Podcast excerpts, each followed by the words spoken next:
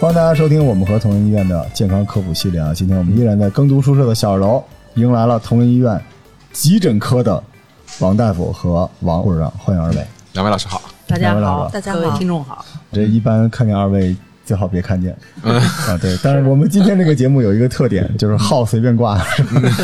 终于你们迎来一期这北京守护神，因为北京孩子对同仁医院有一个特别深的感情，甚至在我小的时候，同仁医院是北京的本地文化的一部分。就有点什么事儿，就不像现在啊，现在各种公立的、私立的啊、民营的、外国的什么的，那个时候什么事儿都是找同仁。对，我们同仁医院这个节目也感谢刘英老师一直以来的调拨。啊，我们这个基本上把一个医院是怎么建成的，通过这节目中对科室了解了。哎，我们今天这个终于没有什么世界急诊日了吧？没有急诊是吧？我觉得应该有，你看应该有一个。对，咱们其实这个系列是一个世界什么什么日的一个巡礼，爱眼日、爱耳日、爱牙日什么之类的，急诊没有，对吧？但其实因为我们急诊是24/7的了，天天都是急诊。天哪，7月24号，还可以啊，这个可以啊，真是啊，7月24号好听啊，71天是吧？嗯，对啊，167天24小时，全年无休嘛。对，因为急诊听起来可能是医院离地面最近的那个科室，但是确实也是离死亡最近的科室，当然也离这医闹比较近的一个科室。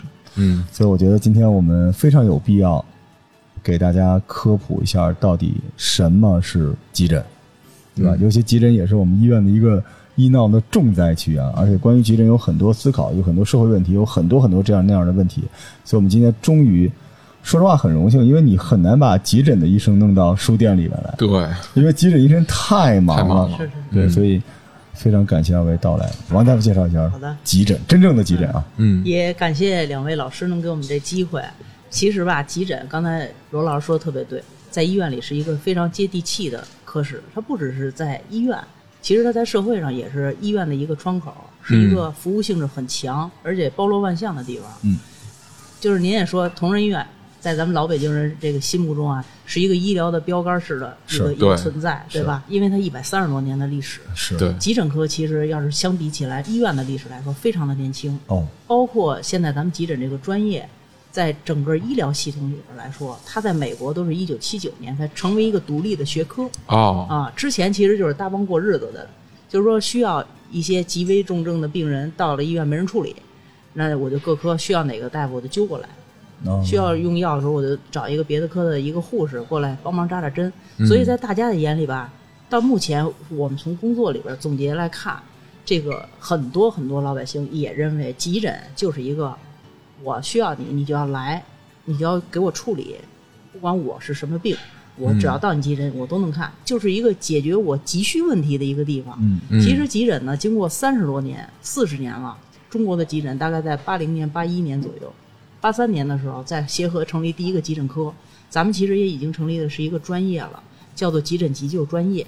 哦，那其实这个专业和咱们平时内科的呼吸科呀、心内科和外科的普外科啊、骨科其实是一样的，它是有一定专业背景的，而且是有一定专业素质的，并不是像老百姓想的，我什么病可能到哪都能得到一个解决，而且我看完之后就不需要再看病了，就解决了，那我们不就成一小医院了吗？对，所以就是说。现在还是有很多人吧是有这个误区的。我们呢，其实主要负责的这个范围是一些突发的危急重症，这里就是有突然的发作的，还有一些危及生命的问题。嗯，还有一部分是一些突发的公共卫生事件。嗯，您比如说一些大型的车祸，嗯，工地的施工的这种事故，或者是一些发病人群很多的这种像集体的食物中毒啊，嗯，等等的，很多人突然发作的一些问题。要到急诊来，还有一部分呢，就是我们其实还负责一些，比如说中毒，嗯，这个也其实离咱们老百姓说远不远，说近也不近。我们每年都能遇到很多中毒的人，他有的是一些自主的问题，还有很大一部分其实是误食，嗯，喝了8、4叶了，喝了农药了，这种的，其实我们负责很多这样的。嗯啊，当然也负责更多的是咱们常见病的一些急性发作期的一些治疗、一些抢救。嗯，所以呢，就是说也是想通过这个机会吧，向咱们广大的这个听众普及一下急诊这个专业。它是一个专业，它并不是一个所谓的简易门诊，也不是一个药店，就是说我晚上没地儿买药，我到你这儿来开点药。是啊，更不是一个就是说我想在这儿开个假条啊，哦，或者是开个什么证明啊，就是不是这种地方。对，所以呢，也是希望大家能够随着咱们节目的播出吧，能够更加准确的了解咱们急诊的一些功能。对，之前最早的时候，我对急诊认知是什么呢？白天的时候看门诊，等晚上下班之后去急诊。是是是，现在其实很多年轻人还是奔着这个，就是说很多人的确也是生活压力比较大，工作压力大，他平时不能请假。你比如说就是一个咳嗽，很简单的一个症状，他可能白天的时候他上班不觉得，或者没时间处理，到晚上他咳嗽很厉害，他睡不了觉，他想起来要去看。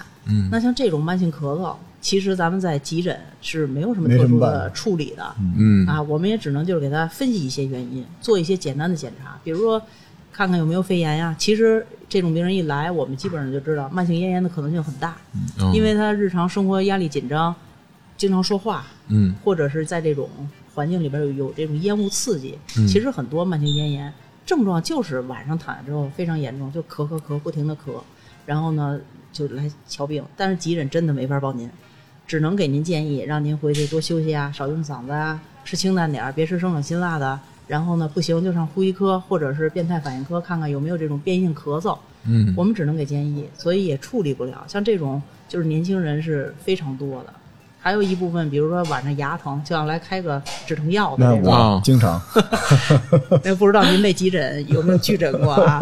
因为牙科在急诊室有夜间急诊的，但主要处理的是口腔和颌面部的外伤。哦，拔牙疼基本上是不处理的，最后可能就是内科大夫给开一盒止疼药就回去了。我就是每次开点止疼药啊，有时候再开点什么甲硝唑什么的。对，就是甲硝唑神药。对，那您通过这期节目应该也被普及了，咱们第一个受益者可能就是罗老师。对，因为其实有的时候有些医院里边有些科室它是有急诊科的嘛，对，但是有的不一定有，但是它那个急诊科也不是说把它白天所有的业务都放在了夜间能给你处理，对，这个逻辑还是不一样的。对，对，它只是有些应急处理，但是反过来这应急也不是说你急它就得比你急。这个真不是说你到这儿，就刚才您说王大夫说跟点菜似的，你赶紧给我处理了。对。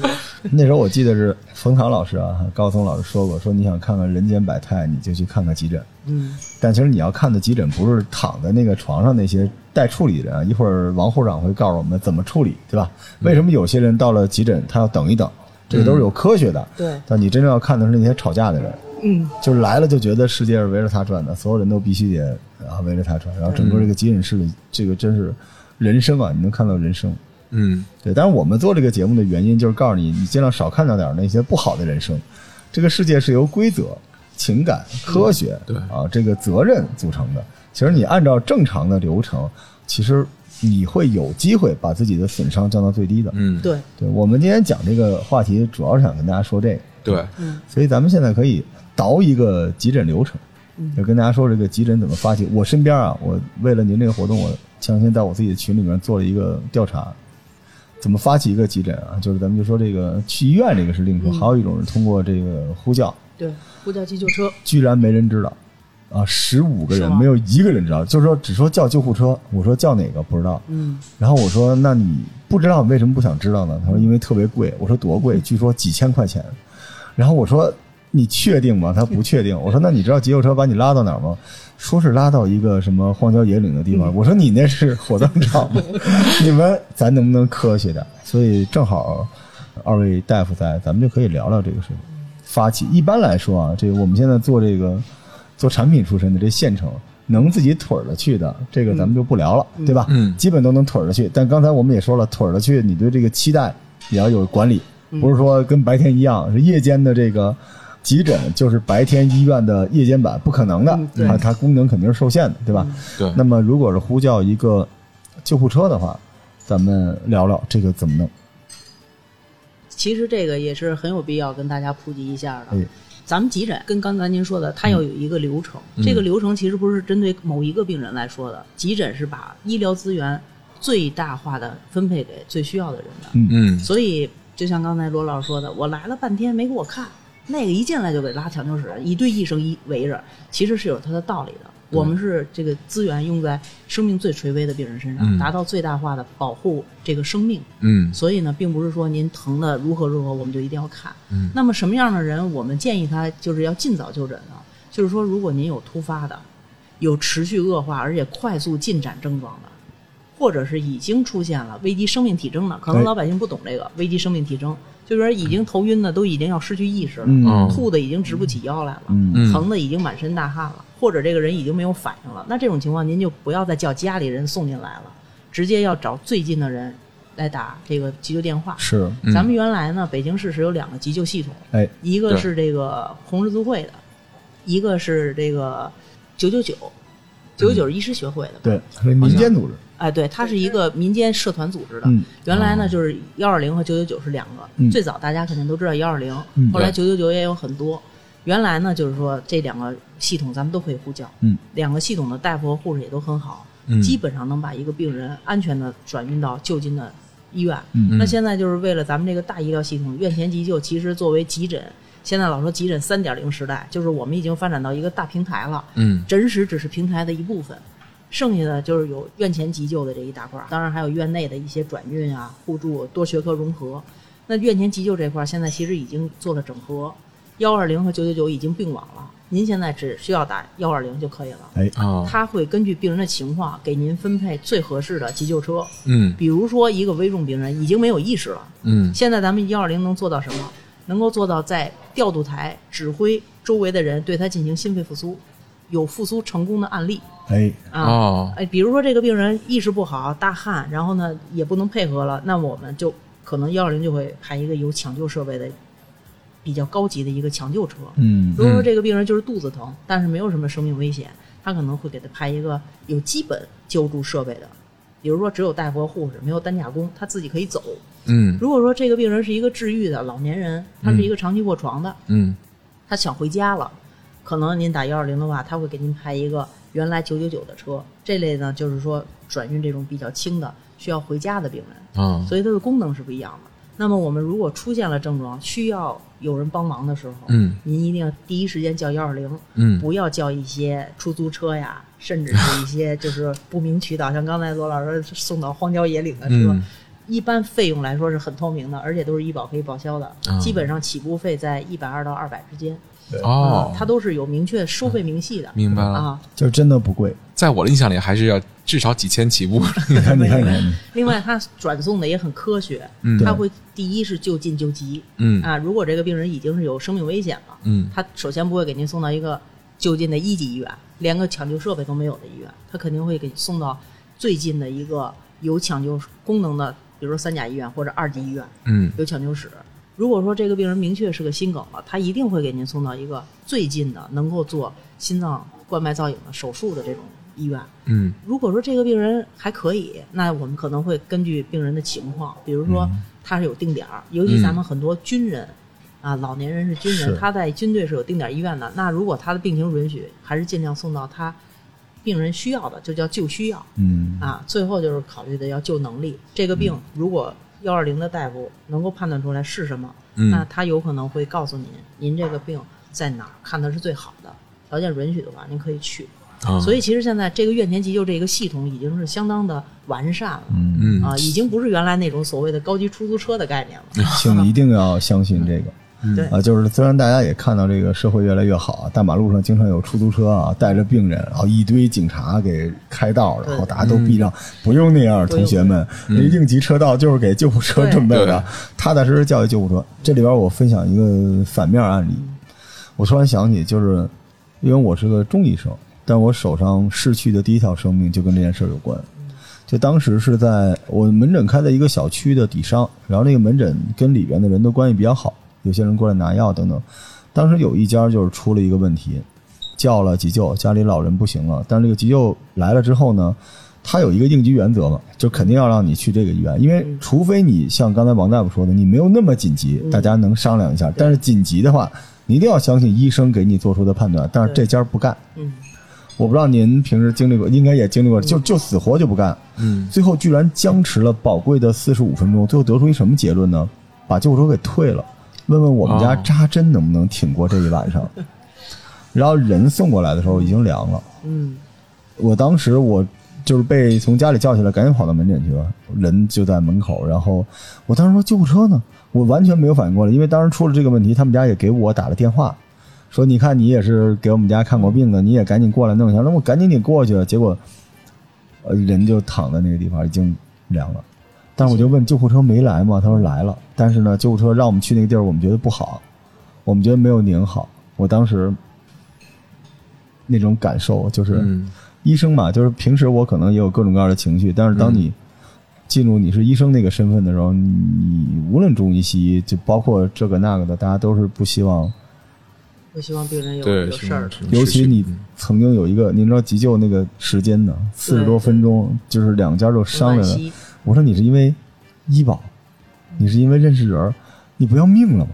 就一家子人商量，我说你还不如家里一个人都没有，叫一个救护车过来直接拉走呢。对，我当时就情感上没法接受，我就觉得好愚昧，就是愚昧，别的没有，除非你想杀这个老人，不然你在干啥？你为什么不相信你叫来救你命的人呢？那你不相信，你为什么要叫他们来呢？哎，我当时所以我觉得咱们这个节目特别好，就是可以普及这些知识，就是尤其是这种。现在也是社会上广泛的推广急救知识，是老百姓你就可以去救人。是现在国际大活动也很多，也有很多报道，就是比如说像马拉松这种猝死的，然后咱们周围的观众啊什么，就有人伸出援手。包括前两天看深圳有一个夜跑的40多岁的男的吧，摁了1个多小时，当时周围有这个自动除颤仪，这个人后来就很幸运，就救过来了。所以这种急救知识通过咱们这种平台能够更多的发散出去，我觉着咱们作为医生来说非常欣慰的就是每一个病人都能在最开始那关键的几分钟里边有一个更好的一个生命的保障和改善，就是那个黄金的，咱们就可以少一些惋惜。对啊，尤其是家属应该知道，就是家里这个病人他是个什么病，一定要对他这个病的突发情况有一个掌握。对，所以有的时候就挺遗憾的，因为我有时候切换成医生身份的时候，因为有时候听到身边有些人就，所以医生很多也都有抑郁状态，有一点，因为所以我需要开书店，对，在书里边找一找人生。你知道我那时候玩一个那个国外的开书店的游戏嘛，没事我就喜欢玩那种东西。那种游戏里边它有一个特别重要的房间，就是医生解压的房间，就是在那个医院里边，一旦你升级能够建那种房间的时候，你医生的工作效率会上升啊。然后那个医生有一个特别重要的属性，不是技能，叫 happy。就这个游戏都懂，我不知道中国的医疗懂不懂？肯定也懂。其实现在也是很关注我们。现在各个医院其实也是在各个方面吧，对医生的心理调节，他也是很关注的。但是咱们肯定也是有一个发展的过程。是对这种东西，它也是，尤其现在其实，在咱们诊疗过程中，对病人和家属的心理干预也是在潜移默化的进行的，不像原来只看病不看人，现在是把病人当成一个整体，把病人和家属当成一个整个一个环境去看的，其实都是有效的。我就感觉，如果一个医生非常精神饱满的时候，他整体的这种战斗力都很强，当然，反应性、决策力都很强。而且我觉得医生可能是职业锻炼，就是精神力都特别强大。对，因为我们每次过来录节目，就同仁的各位。大医生来，对，就是你会觉得他在这个地方，他不面对病人的时候，他的那个状态，包括他的输出，都是比正常我们的那种就文化人的嘉宾要高一个等级，就比较亢奋啊。对，你就觉得他们都经历了什么，就每次过来都是那种感觉。所以其实我们也特别想把这一面展示给听众，因为我觉得，你就像我们一天到晚做这种科普。就是为了让世界少点病嘛，对吧？别少点误诊的，少点这种你自己耽误的。那有些时候我们讲讲医生的另外一面，就让医患关系更好一点。因为你不要拿救你命的人跟你为敌嘛，对吧？对，很多时候你就是愚昧嘛，甚至说有些野生的各种野知识什么的不用那样。因为中国人有一个传统，就是他有点讳疾忌医。对。他这个讳疾忌医里面这个讳有可能就是在某个时代，因为一旦对吧？医疗一旦涉及到利益，就没办法了。那这个会有的时候就变成了恨。那怎么消解这些东西呢？你让这个世间没有病是很难的，那就让大家知道更多真相，让大家在同一个 same language 上互相能够理解一下。嗯，对吧？是的，是的。你病人，你看到你家里人生病，你当然很难。我也不让你跟雷锋一样懂很多道理，但你要明白，医生每天身边的病、鲜血、不理解、谩骂，然后以及他真正的压力。你在那种情况之下，大家都是同样的人嘛，大家在完成同一项工作，对，人家不欠你的，对吧？对，你就是你点个菜，你也得跟人服务员客气点，不然人家扑，那咋整？大家就是理解多一些，可能沟通效率高一点，对吧？对这种规则上的理解，因为本身医院特别是急诊呢，资源是非常有限的。就刚才王大夫说的，在医院实际上特别在急诊科没有先来后到，对，它是有自己的规则的。所以有时候我还是得说，就是大家去那个庙里边哈，为了让自己不感冒流鼻涕是吧？给观音菩萨咣咣咣磕头啊上香。真正见到给你看病的大夫的时候，你骂他，你咋想的啊？这人家给你看病的人，你骂他。然后你出去拜个佛，你那么亢奋，那么认真，浑身上下都是全套装备，就是希望大家回归理性哈。但我们刚才还是在聊这个标准的急诊的流程哈。现在我们救护车这块大家已经明白了。那么重要的环节来了，就是当这个人送到了急诊室，他该干什么？然后急诊室或者我们这个急诊是怎么处理这个事情的？那就聊一下咱们现在各家医院都在实行的分级诊疗。好。分级诊疗，不管您是急救车送来的，还是自行到医院来的，跑过来不太可能。不管你是什么样的方式来的，那都要通过简单的一个初步的生命体征的这么一个判断，这是来护士来进行的。通过这个判断来说，然后按照我们之前全市统一的分四级的这个标准，给你定了一个诊疗的等级。这个诊疗等级是你救治的优先权、优先顺序这么一个。四级、1、2级那肯定是直接就会危及到生命的这个级别。那您到来了之后，我们就是一切绿色通道直接就进了抢救室，一堆的医护会围着你，赶紧去救治的。这是没有等候时间的，或者说最长也就是10分钟，因为毕竟还有一些仪器设备的准备啊。如果要是咱们来了之后，根据各方面的评估之后，给您分到的是3级，那你最少会有30分钟的等待时间，这都是正常的范围内的。其实现在咱们急诊来的病人每天300-400人的这么一个就诊量，24小时，更多的是4级的患者，就是很轻，并不能危及生命的这些患者，那他们的等候时间是4个小时啊！在你看病之前，这4个小时之内，我来了多少急症的病人，我都要先看他。您就是耐心等候，因为这个规定就是这么定的，你的等候时间是4小时。但是咱们各家医院都不会说真是让病人能等到那个时候。我们分级诊疗从去年的4月份吧，6月份开始到现在这么长时间。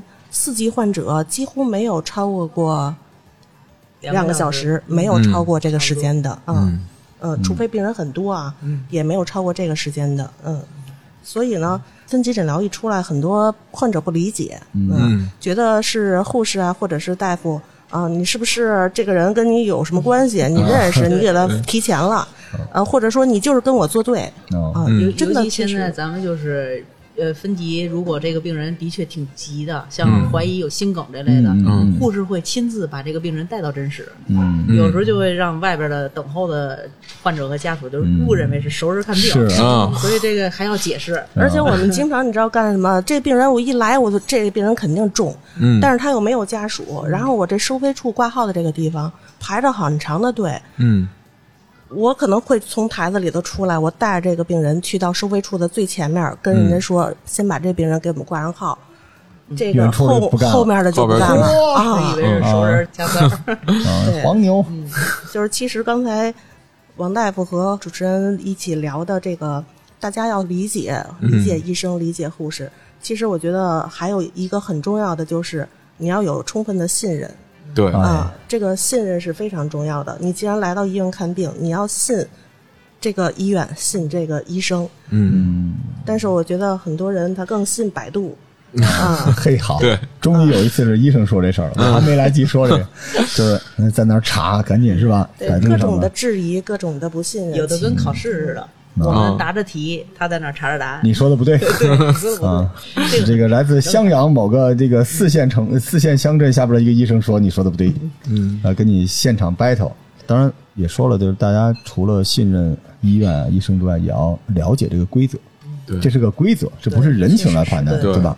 这是规则。然后刚才我们那个可能没跟大家说啊，这个生命体征，我之前记得我们中医急救学的意识、呼吸、脉搏、体温、血压，还是这五项，对吧？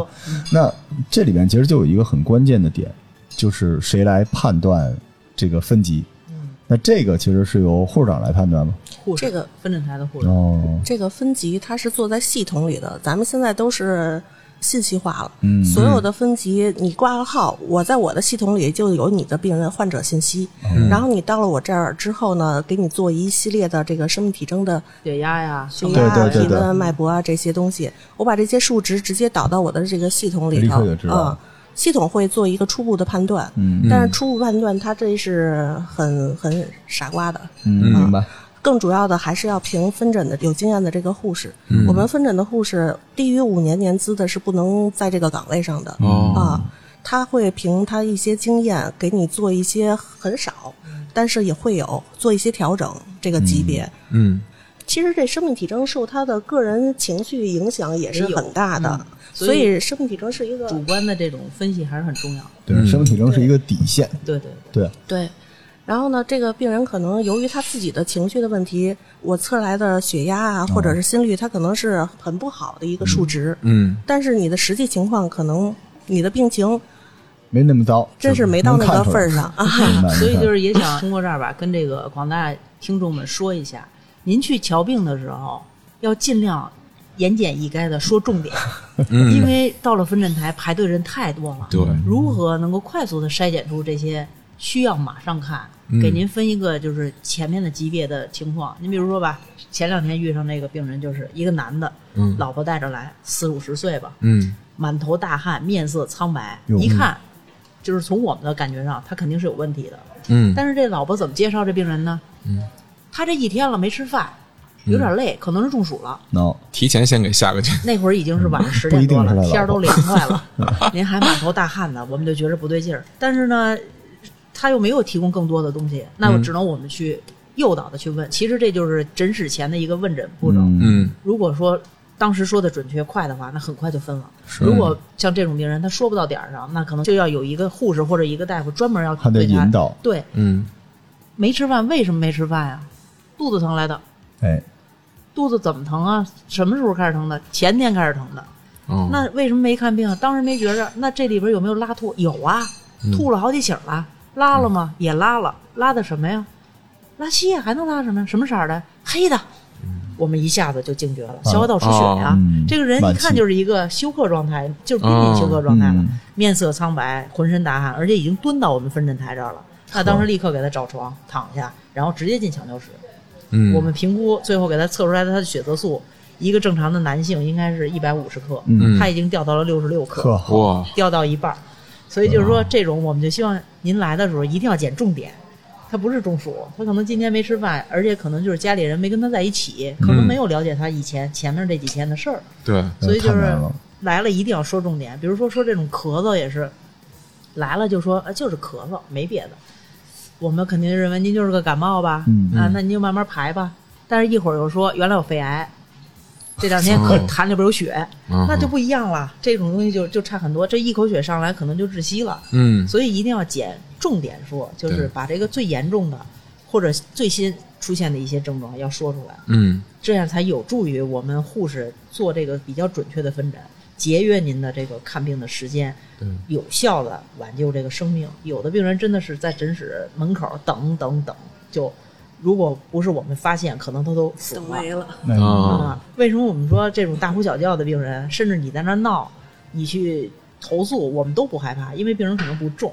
嗯，是，还有反而是那些在那不言不语的。嗯，有一次我诊室非常忙，然后呢在那看病人，很多病人在外边，哎呀怎么那么慢呀？这看一病人这么慢，然后呢。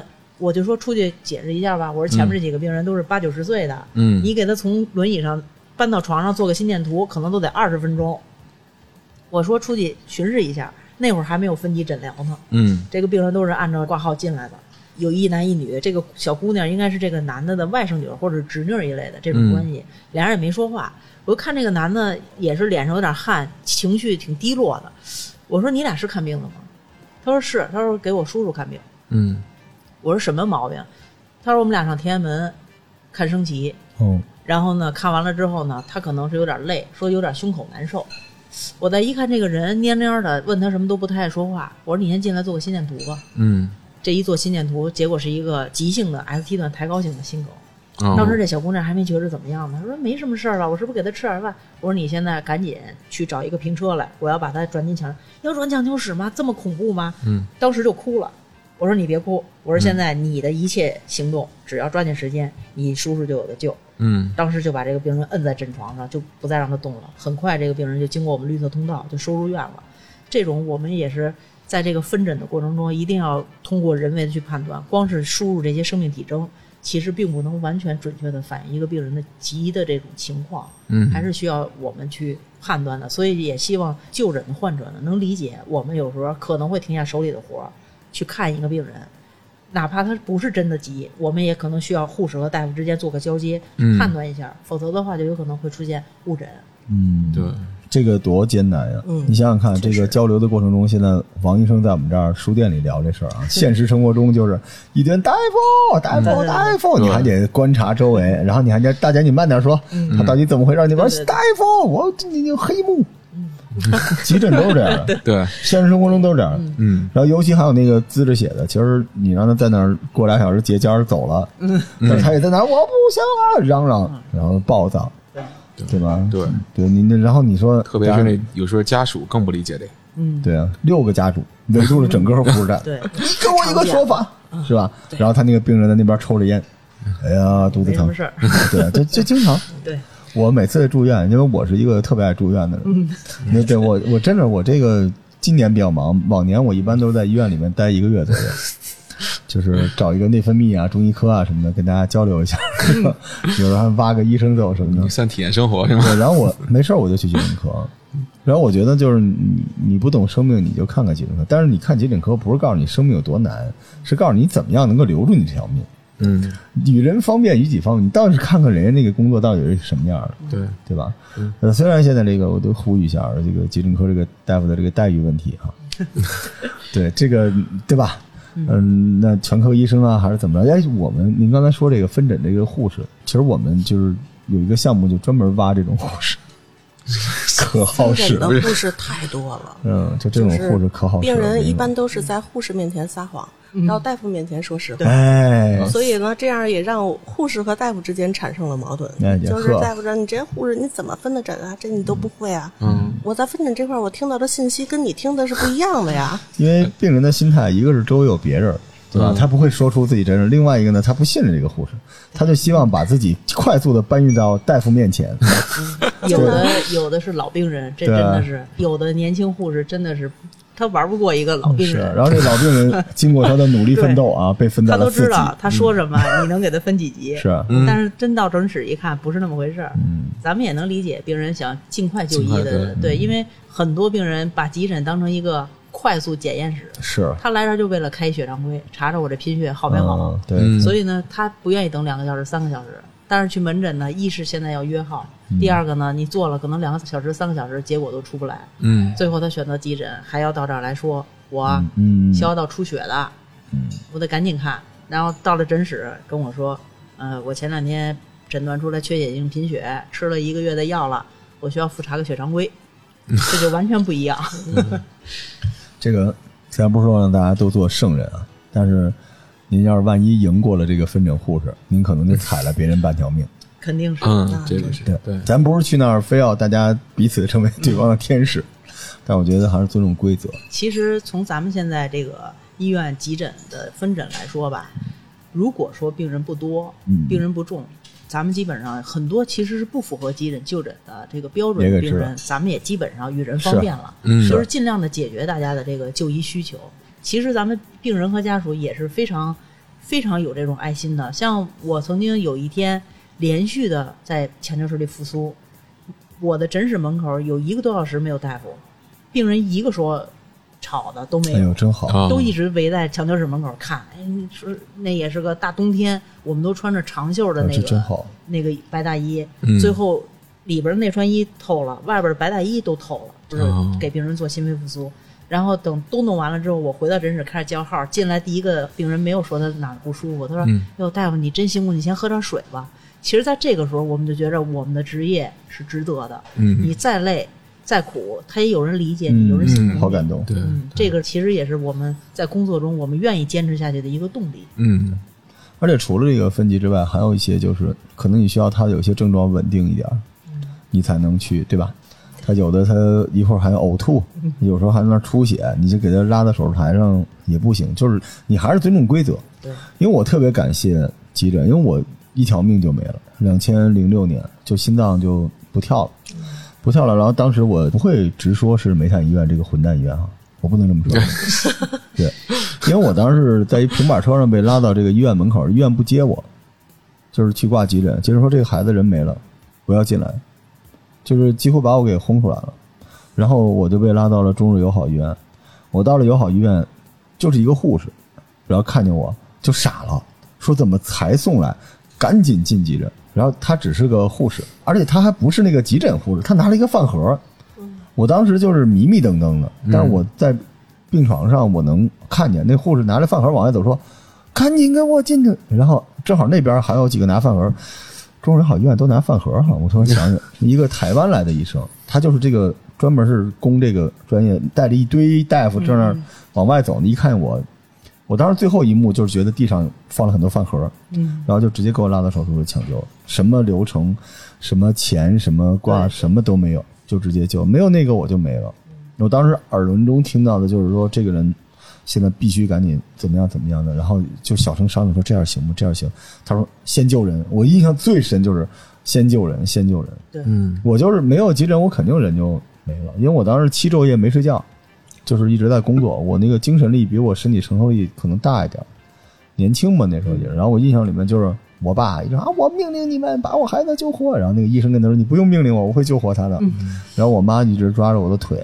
因为我妈是个中医，抓着我腿啊，别走。但是我一直记着就是那个饭盒，印象很深刻，没有这个我就真没了。然后那些天我就一直在那个 ICU 里面，但是我好了之后我就老想下来找那个一开始救我那个护士，但是我没有办法找到他。你通过饭盒找一下。我就下来问那天是哪个护士哪个大夫，然后急诊的那些大夫就冲我乐，说你赶紧回去吧。你这没好呢，待会儿再吓着你。哇！我当时那种感觉就是，如果你没有得那么重的病，你不知道医生有多亲。我就觉得那个中日友好医院就是我家，我当时真是那种感觉。那之后就是我可能对医疗有了更深的了解。我觉得不理解他的人甚至会医闹或者怎么，你真正理解他，就是他真赋予你生命的人。我觉得，但是他吃了一个暴亏，因为人是汇集记忆的。他这个暴亏就是在，比如说您是离做饺子的王大夫哈，王姐，我就天天来你这儿吃饺子。但医生这事儿大家都懂，因为我后来也成为了医生，就人都加你，但人后边也不理你，除非他生病，但是你又不想让他生病，所以我们也不希望他们没事就联系我们，好好的就行了，是吧？所以你说这个不是这个时代的风尚了已经，但是这是一种特别伟大的情怀哈。我听说今天录急诊，我就特别想把这段说出来，就是。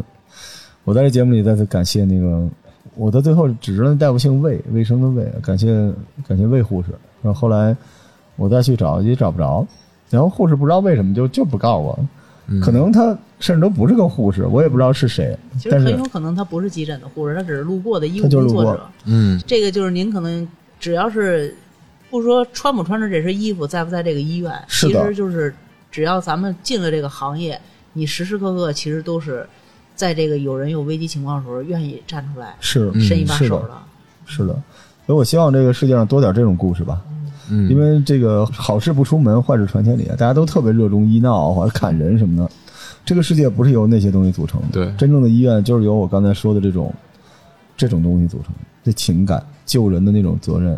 我们不能说这个世界没有不好的东西，对吧？但是你一定要相信你来的这个地方，他的善意以及他对你的责任感。感谢魏护士，所以我后来一直想要那个饭盒。我印象真的特别非常非常的感激，所以我后来对急诊室就有一种热爱，我都有点过度热爱了，就我每次去医院我都想从那个急诊那块进去。那欢迎您来我们急诊室生活。真的真的，我每次进一个医院我都从急诊往里面走，我不从那个大门往里面走。当然后来后来有了疫情这件事儿，哎，疫情其实也算是急诊的一部分。对对啊，现在是重中之重的工作。对，急诊永远是疫情的最前沿哈。对，所以这是我们刚才说的这个生命体征啊，包括这个急诊里边的这些事情啊。然后我们今天没有聊到的，就比如说，因为有很多听众想听一些不好的故事，实际上就是一些社会问题。但实际上我们主要还是科普，让大家说我怎么样能够发起一个急诊，我会得到怎样的救治？因为急诊这个紧急处理之后，后边就该分科了，是吧？对，分诊。对对，急诊是一个重要的。这个其实也是我们想跟广大听众说的，就说您不要觉得您看了急诊，您就算看了病了。这个急诊的作用，它其实就是要最大化的、最有效、最短的时间之内，保证生命体征的平稳。嗯，做一个初步处理，因为急诊嘛，跟全科差不多。嗯，大夫什么都会，但是呢，什么都不精。现在急诊成为一个专业之后，我们更偏向于一些突发事件、危重症抢救。嗯，但是您比如说，您这个病本身它就是一个肺的病，比如说是个肺结核，那你来急诊只能做一个简单的处理，比如说它在咳血，那我们肯定要治，对吧？它哗哗不停的在咳血，它即便是开放性的、有传染性的，我们也不可能说让它就这么咳着去结核病医院，我们肯定会治。那治完了之后，血止住了，您必须要去结核病医院去看，如果是个肺炎，如果是个什么其他的这个专科病。那您还要在初步处理之后要进行一个专科就诊，我们急诊大夫一般都会在病历后面写上建议某某某专科就诊，不适随诊。这就是说我们也是提醒他一定要再看，别觉着今天好了，哎，过两天又不好了，又来还是急诊，那你其实耽误的是自己，就只是给你把那个切身病变那个紧急状况给你处理，哎，对对对对，对吧？所以把这当方便门诊，这真的是不科学的。别自作聪明，对对对，别占自己便宜，到最后吃亏的耽误了，就真的是耽误了。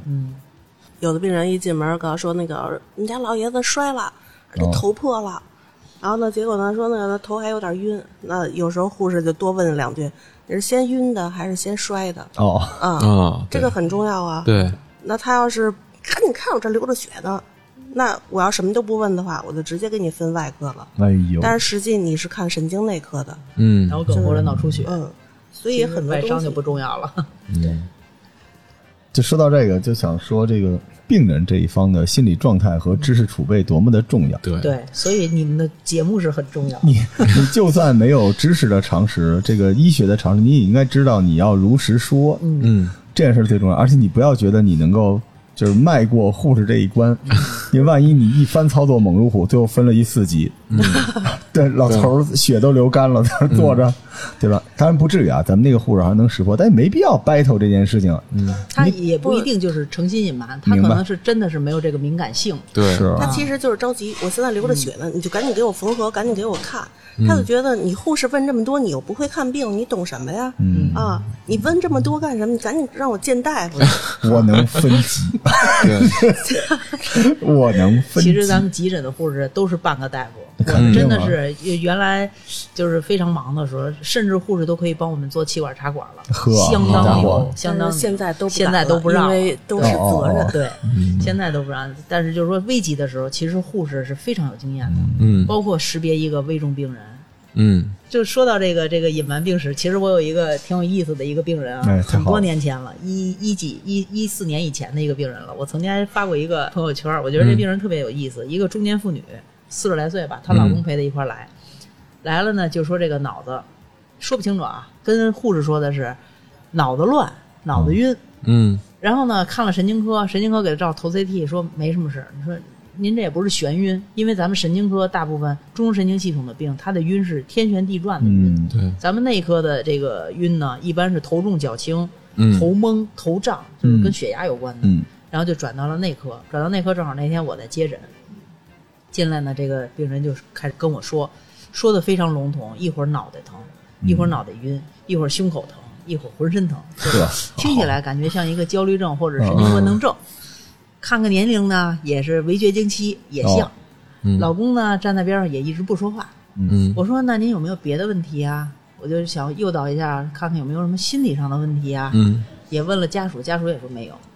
我说那得了，既然您浑身都不舒服，我先给您做个心电图，看看排除一下有没有危及生命的心脏的问题吧。躺在床上了，病人说了一句话，吓坏我了，说我基本上几分钟就脑死亡一次。哦、这个罗老师可能知道，这个脑死亡一人一生一次就够了、嗯、所以呢我觉得他的这个描述上是有问题的，嗯，可能不是什么躯体疾病。嗯，我就赶紧给他做心电图的时候，因为我们心电图是有个帘儿保护病人隐私的、嗯、我把帘儿咔一拉上之后，对他老公问了一句话，我说吃药了吗？老公这个时候很小声的在我的耳边说，昨天从安定医院回来的，换药了，大夫说前面那种已经不管用了。所以这一下呢，就是咱们就基本上知道他是一个什么病、嗯、要不然这个病人要花至少得上千块钱去查。嗯，你比如说一个头 CT 那肯定浑身疼，我心脏这是最基本的，嗯，对吧？还有可能再给他照照肺 CT 的，那其实这都没有必要了，因为家属其实是知道他是什么问题的、嗯、但是为了满足病人的一个心理需求，嗯，把他带到急诊来，通过分诊瞧了这么多个科室，其实也是在瞎花钱。但是呢我们也得想办法给病人一个安慰，因为这个病人就明显的是一种就是躯体疾病的一种疫病症，就是疑病、嗯、所以就给他解释，你不能不做检查，要给他简单的做一两个，也当一个普通的体检了，就说、嗯、啊，你看你这血色素也挺好的，心脏也没事啊，都挺好，回去吧。病人就很满意的就走了。所以就是这个病史，如果家属你不方便当着病人说的时候，也一定要悄悄的找机会跟大夫交代清楚、嗯、否则的话就会造成一种资源的浪费。对，嗯，哦，急诊很多有趣的病人，包罗万象吧。我一直认为病人就是面对大夫的时候应该是最坦诚的、嗯、因为事关你的生命嘛，事关你的健康、嗯、你没有什么可隐瞒的。就是有很多就是跟他个人的隐私是有关的，这人家说不避讳医生、嗯、但是现在这个社会吧，他也是有个人的这种尊严呀、隐私在内，有的时候咱们就得跟这个破案一样、嗯、去慢慢的挖，你也不能上来就问、嗯、是不是有艾滋病，那肯定不行。嗯，那肯定这个病人很有可能就站起来就走了、哦、就不看了，因为他认为你问他这个问题你就是在歧视他。嗯啊，他隐瞒了这个病史，但是你通过问诊慢慢的诱导，或者说原来在哪个医院看过呀，吃过什么药啊，通过一些蛛丝马迹推测他可能是的情况之下，如果咱们想明确，因为咱们必须要明确他有这个慢性病之后，他才有可能出现一些特有的病，比如说孢子性的肺炎、嗯嗯、啊、嗯、这类的就是机会性致病菌。所以呢咱们也不能明着问，这种过程就是要跟他说，我得给你查一查这个。一般说到这儿的时候他都会跟你说实话了，嗯，他就知道查过了，我是阳性是携带都可以直接说、嗯、那这个时候呢咱们也是基本上是按照对正常病人的这种情况，一般我们问诊是在查体之前、嗯、即便问出来了，查体的时候我们也不戴手套，也因为没有什么意义，病人其实是日常生活都是正常的、嗯、没有什么传染性的，把它当成一个普通人的一个对待方式，他慢慢的卸下了这个心防，他也会把他的病情完全交代给你。嗯啊，当然你也得对他负责，就是做好保密工作。对，这很难。甚至说就是说最后走的时候还要再给他嘱咐一些他这些跟今天看病无关的这些基础病的一些疾病的这个常识不及，嗯，安慰他鼓励他其实很重要。嗯，急诊大夫其实最后都是半个心理医生啊、哦，真是不容易，都得聊。而且还得这个表情管理。对，你说你这阳性，呼，一下这病人完了，哦，真不容易。嗯，其实这现在也是很普遍的，基本上大众都能接受了。对，嗯、尤其是作为医生来说，对这种病的传播途径啊什么的都很了解。嗯，所以希望就是说，听众就是老百姓能够通过咱们的节目。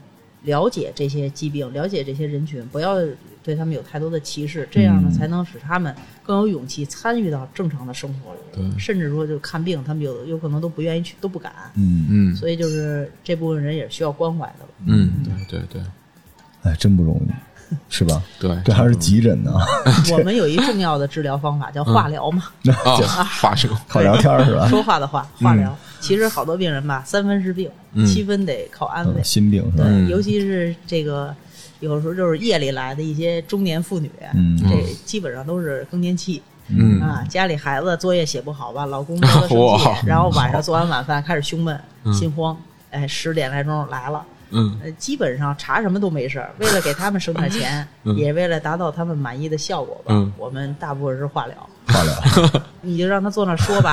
如果病人不多，你就说吧。嗯、啊，儿子今儿考一20分，气死我了。老公也不管他，嗯、让他管管作业也管不了。嗯、说一堆，有这话听着真耳熟。哎，说完了他也就你想好再说、啊，轻松了。正好来俩这种大姐，你让他们俩在那边单开一聊天室，走的时候俩姐们拉手走了，多好，还能交点朋友。你知道中医为什么没有夜间门诊了吗？嗯，没法弄，真是没法弄。嗯，这就是我们现在在急诊整个这个医疗流程里的事情。但是我之前有很多听众还是想问问，就是在发起一个急救之前，因为很多我相信您这边也接到过一些。就比较遗憾的，其实如果有一些比较好的急救手段等等，因为我们这个最近这段时间呢，最近这几年嘛，尤其我们这互联网啊或者投融资圈啊，大家全靠这个名人猝死活着呢，对吧？有很多这种流量都这么来的。其实我想聊聊，因为之前有说法有5种或者6种，就是黄金的抢救时间啊，或者一个症状的判断啊等等这。其实这个东西呢，我之前做直播还专门聊过一些，就是心梗，有一段时间心梗走了很多人，嗯。你不一定绝对有效，但你会争取出一个机会，而且它有一个黄金的时间段，无论是你自己家人还是说你能够给朋友。我接到过一个电话，就当时是大概夜里3点钟，因为我那时候还熬夜呢，我写东西突然打电话过来说谁谁谁不行了，怎么办。但是呢，当时是几个人分别给别人打电话，我这边还没整理好化疗呢，那边可能就是救护车已经到了，就挺好。但是那个电话完了挂了之后，我赶紧就睡觉去了，就是因为太累了。所以我们能不能由这个咱们急诊科的专业的大夫，给大家推荐几种比较常见的，就是在急救之前我们能够自救或者帮助别人的，有没有这方面的一些知识？其实现在从急诊的这个门口，咱们是国家有规定，有4个绿色通道。嗯，最重要、最多见的就是心梗的这个绿色通道，还有脑卒中啊。然后呢，就是高危孕产妇和这个多发伤，这两个呢可能是对特定人群，但是对于大众来说，其实现在心脏的这个常见的这个疾病是最多的，我们接诊也是最多的，胸前区不适啊这种东西是最多。那咱们在日常生活中应该怎么及时的判别？尽早就医，的确是需要普及的一个东西。是，首先呢，咱们要了解病人的一个基本情况，就是如果咱们是家人、是朋友的话，从他的年龄、从他的基础病上，比如说他原来他就有高血压、有糖尿病，或者是有这个本身就有冠心病，那么他出现了，比如说他的诱因啊是一个情绪激动、打架了，或者是吃得多、喝酒了，或者是今天比较劳累，像您上回似的，就是连着熬了多少天的夜，那这种时候，如果他出现症状，咱们还是要高度警惕，是一种急性的危及生命的病。比如说症状来说，第一个就是不能缓解的那种压榨性的胸前区的不适感。啊，这是书本上写的，说白了就是胸闷，闷得慌，哎，疼，而且这种疼呢，基本上是原来没有体验过的一种疼，是有濒死感的，就是真的是这个人就感觉下一口气儿可能就上不来了那种难受。啊，另外呢，它会伴随着一些放射。比如说往肩膀，往左边的肩膀、上臂、牙，有的人是牙疼，有的人是胃疼，有人觉得是胆囊疼，它不一样。有的人，比如说有糖尿病的病人，他这些症状可能都不明确，因为他外周神经的这个已经比较迟钝了，有病变，他并不对这个疼痛这种感觉特别敏感，他可能就是恶心来的。咱们很多就是有的时候也会有误诊，就认为它是消化道的问题。所以我们现在对于只要是胸部和上腹有症状的病人，包括牙疼，尤其是左面脸疼的病人，我们都要常规查心电图。这也是跟大家解释一下，为什么您什么病进来，可能都给您查一个心电图。虽然不贵，但可能也觉得是我们在过度医疗，但其实是为您负责。因为现在心梗的病人越来越趋向于年轻化，我们最小的23岁有心梗。如果您从一个常规书本上的这个判断来说，这个年龄基本上太少了。是，如果我们不做心电图的话，肯定是确诊不了。所以在家里，如果咱们发现这个病人有这类的症状，首先就要让他安静的休息，无论是躺着还是坐着。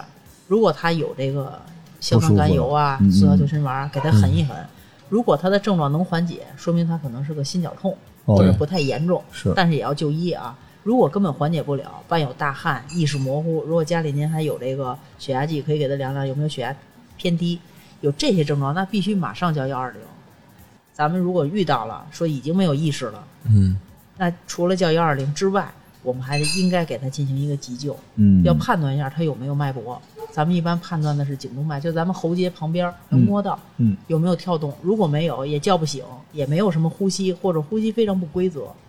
如果这个咱们身边人是可以接受过训练的话，或者您没接受过训练，您只要会摁，咱们120上次调度这个帮着家属指挥的那次，就是那个女的就是一个家庭妇女，她完全不知道怎么做心肺复苏，当时就跟她说，你把她的扣子解开，让她躺在地上，然后把手放在这个两个乳头连线的中点这儿，哦，那个硬的那个地方，你就摁，你使劲摁，我给你数数。嗯，结果这个病人在救护车到来之前的十几分钟是通过这种，哎呦，哎呀，这个病人后来就救活了。这黄金的几分钟全用上了，所以这个黄金几分钟就是10分钟之内，6分钟以后，心肌和脑细胞其实都在开始坏死。是，即便这个人救过来了，他可能也会落下终身的残疾，甚至成为一个家庭的一个负担，从此就是整个家庭的这个情况就会下降，啊，所以就是说这个黄金10分钟，如果咱们身边是有人的话，应该对他进行一个力所能及的急救。别说我不是医生，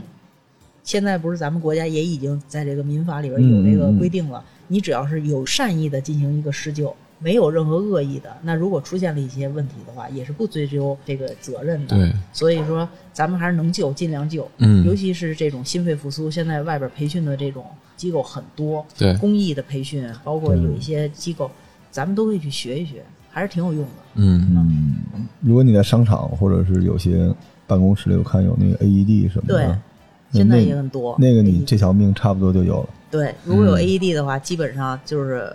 不能说完全稳了吧，但是如果我们医生接到了一个120，说这个病人在抢救已经做了多少分钟的心肺复苏，已经除过多少次颤，我们还是比较有信心的。对，如果这病人没除过颤的话，可能性就不大。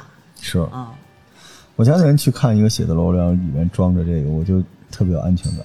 嗯，因为一天到晚加班的，但是但总结出来啊，即便你手足无措，先打120。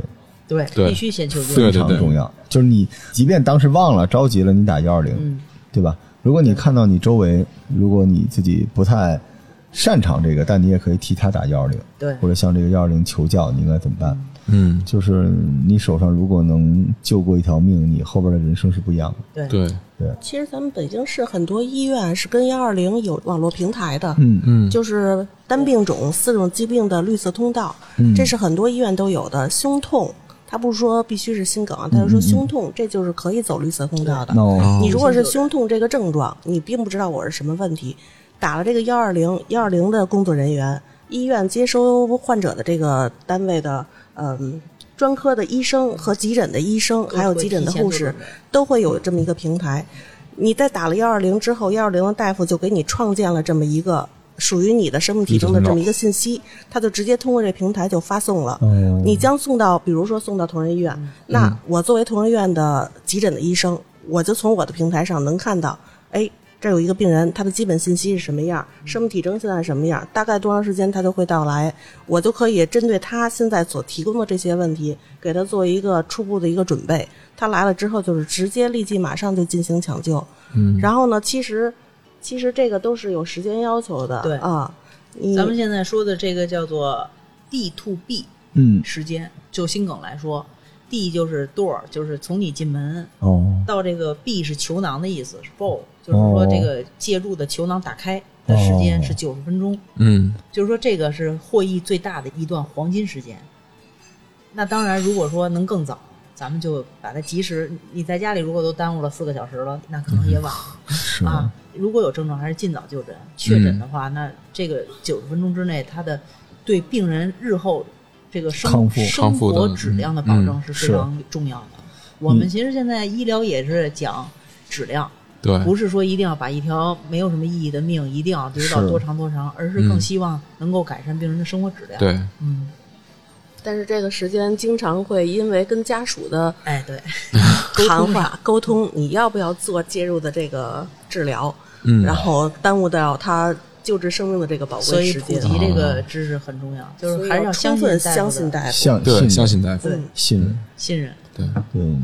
就不要再说我再打个电话问问熟人吧，我可能有一个中医的朋友啊，啊问一下，突然给了我一刀，我有没有必要要做这个介入的治疗啊？嗯，对，这一下子耽误了，顾虑还是很多。所以就是咱们这种科普性的节目呢，如果能够尽量的把这些知识传播出去，那可能很多人，现在我也就是有时候在一些公共场合听到别人谈论一些东西，我觉得大家的认识其实比原来强多了。是，嗯，是的，是的。现在很多病啊、治疗方法都说得很专业，我都以为他们是专业人士在谈，后来一说啊，说的是他们家老刘什么事。其实现在医疗的常识已经普及的很多了，嗯，但是呢，就是在危急关头，可能老百姓还是会犹豫。嗯，所以还是要慢慢的再强化他们这种意识，嗯，把这个信任建立起来。对对。对，一定要相信你身边的这些人，他是为了守护你的健康。对，就跟那个老说的说，其实你一上手台，最希望你活着下来的就是你的大夫。可不是吗？对。其实我觉得王大夫肯定有这种心理，每次救活一个病人的时候，我们的心里真的成就感，真的对成就感，这个真的有这种感觉。对，就感觉尤其是越困难的病人救活来了，心里很高兴。对，我们希望通过这个节目少一点王大夫的扼腕叹息吧。嗯，急诊医生最难过的就是那些，因为其实急诊我们虽然说他可能离死亡近，但是其实他也是突发性很强，就是他有很大的概率相对于楼上住院等等这些必死，咱们说难听点对吧，就是肯定是不行的来说，他有很大的概率是可以把你全虚全尾的给你弄回来。对对对。所以实际上就是，如果大家多一些知识或者多一些概念，就我们今天说了半天120，对吧？以及你的分级诊疗等等之类的，你是有大概率远离这个场景的。对，就是那种扼腕叹息。就我刚才一边聊一边想起那个晚上，就是那个人就孤零零的，周围都是这个孝子玄孙，围了一圈，活活坑死了那个老人家。我就希望不要再出现这种事情。嗯，对。然后。啊，今天这个节目其实有点沉重啊，但我觉得对很多人非常非常管用。对，就如果你实在没有精力去社会上那种公益的去救人的班的话，你至少知道120这三个字，对对吧？对，就到现在为止，很多人还不把120设成一个急救的号码，急救号码都是自己女朋友什么之类的，就希望大家能够关注到这件事情啊，然后也希望大家永远，当然这不太可能，就是尽可能的。祝大家健康吧，不要这个面临急诊这件事。但如果你要面对的话，那就请记起我们这期节目传递的信任，包括你的方法、方式等等之类的。希望大家能够更加健康。然后我们的节目最后再次致敬急诊的医生，好吧？嗯，再次替大家感谢王大夫，感谢王护士长。你们这表情里边有很多。嗯，我能读出来的东西，对我们搞医疗的人，我能明白，因为我另外一个身份是那个嘛，所以我非常懂。最后说一句吧，也希望大家能够理解到底什么是医疗，然后能够对医生多一些尊重，他们行走在你的周围是为了你的健康，所以大家有这种互相理解，我们共同完成这件事，才有可能大家未来这世界更好，好吧？